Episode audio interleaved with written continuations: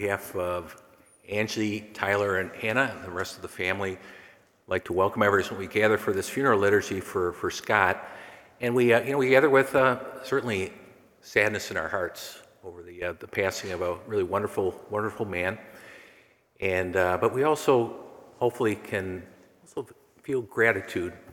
Here's a, a, I think a guy who his time on earth here, the gifts that God gave him, he, he used those well, he developed them. And so we, we thank the Lord for those, and we pray that the Lord uh, take him into eternal life to know the fullness of joy, his joy in the kingdom of heaven. We gather in a special way today around the family, and I know your hearts are aching at this time with this, this very sudden loss. We, uh, we gather in faith, and we know that uh, Scott was a person of, uh, of, of, deep faith. And we heard Jesus' words in today's gospel. He has a place prepared for us. The Lord knows us by name. And I think one of the beautiful gifts that uh, Scott was given on life's journey, especially through uh, his, uh, his, his Cursillo, was really entering into that personal union with, with the Lord. And he really lived out of that, uh, really lived out of that center. And I know that brought him great joy and, and great and, and, new life.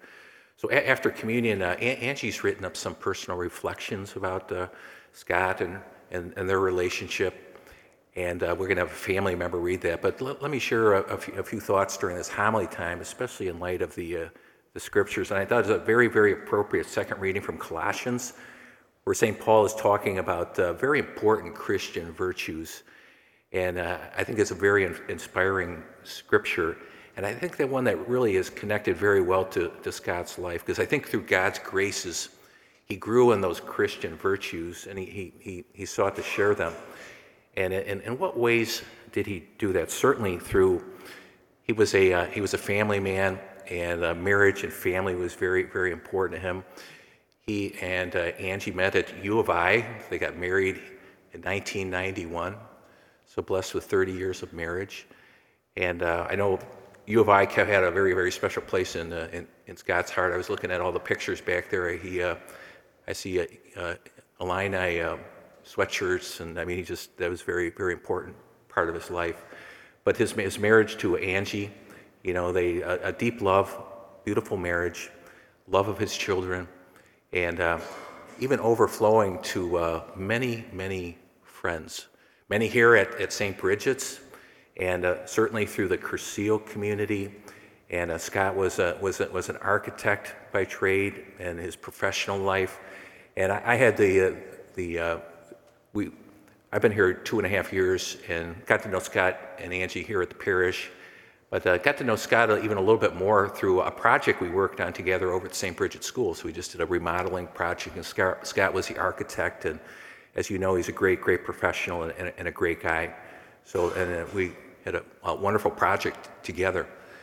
So, but marriage and, and, and family was very, very important to him, and I know there's a, the, uh, even, the, even the family pet you know, he had, he had a heart for, for, for animals, and, and so their, uh, their pet is, was very special to him as well. Uh, he was a man of faith, and uh, I think from the time he was a young person, he had faith in God, but a very transformative experience was through, uh, was through Cursillo, which is a uh, um, kind of a short course in, in Christianity in a, in a retreat context. And I think the Lord really was able to touch uh, Scott's heart in a very significant way through that experience. And then it, uh, his faith really came alive. And, uh, and he, he, really put it in practice. One, one of the ways he did that was he, he taught a Bible study here at, uh, at St. Bridget's, and he was involved in many other ways as well. But the, uh, he loved to learn, and, uh, and he, he, loved to read and I understand. He had quite a, he, he, would, he would prepare very diligently and uh, I, I, think that's one of the signs of, uh, of, a union with the Lord and an alive faith is there's a hunger to learn and to grow and to deepen that union and to share. And I, th- I think there was also a, a, serving heart in there.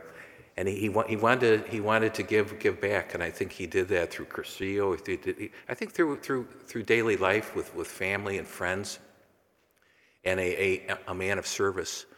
But I, I always think that that appetite for, uh, for learning, especially from the Word of God and the teachings of the church, he, uh, he had that appetite and he wanted to, to give back. So I, I think he really blessed many, many people's lives through the way, the way he served. And I, I know he's very involved with Cursillo. and uh, giving back through that, uh, through, through that movement to really have an impact for, for the Lord and uh, to have an impact of, of, of, goodness and virtue on, on, on others.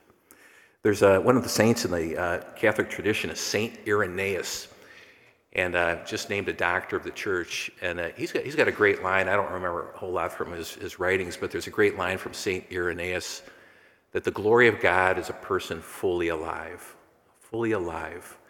And uh, I think Scott loved life. And you just see that from the, the pictures back in the narthex area. And, uh, and it's, it's all about people and about connection and, uh, and sharing love and life. And I, I think that's what brought him the, the, the, greatest joy, especially with those who were, who were, who were close to him.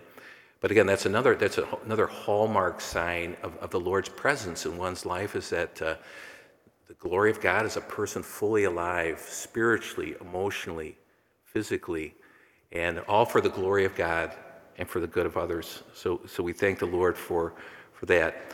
And uh, a very special prayer for, for Scott was the Divine Mercy Chaplet, and it's kind of connected with that, that image over there with the, the Divine Mercy image. And that's not something that Scott would have, would have, would have grown up with, but you know, as we make our journey through life, there's different devotions and prayers that connect with us more and more. And that became a very, very special one. And uh, even right underneath the image of Jesus, it says, Jesus, I trust in you. And uh, I think it almost became a, a motto for, for, for Scott.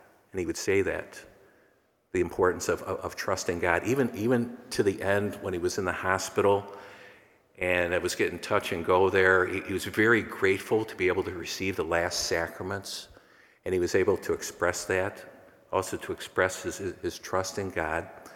And uh, so that, that, presence of the Lord was deep, deep within, and uh, all the way to the end. And that's why we can confidently entrust him to the Lord's love, loving care at, at, this time. And I know for, uh, for, for Angie and for uh, Tyler and Hannah, the, uh, you know, the ache is, is certainly there of, of, loss. And you've got wonderful people around you. And so let's continue to support this family with our prayers, with our presence. And uh, for all of you who were uh, touched by Scott in, in different ways, you know, have a spirit of, of thanksgiving for, for, for those blessings that you received.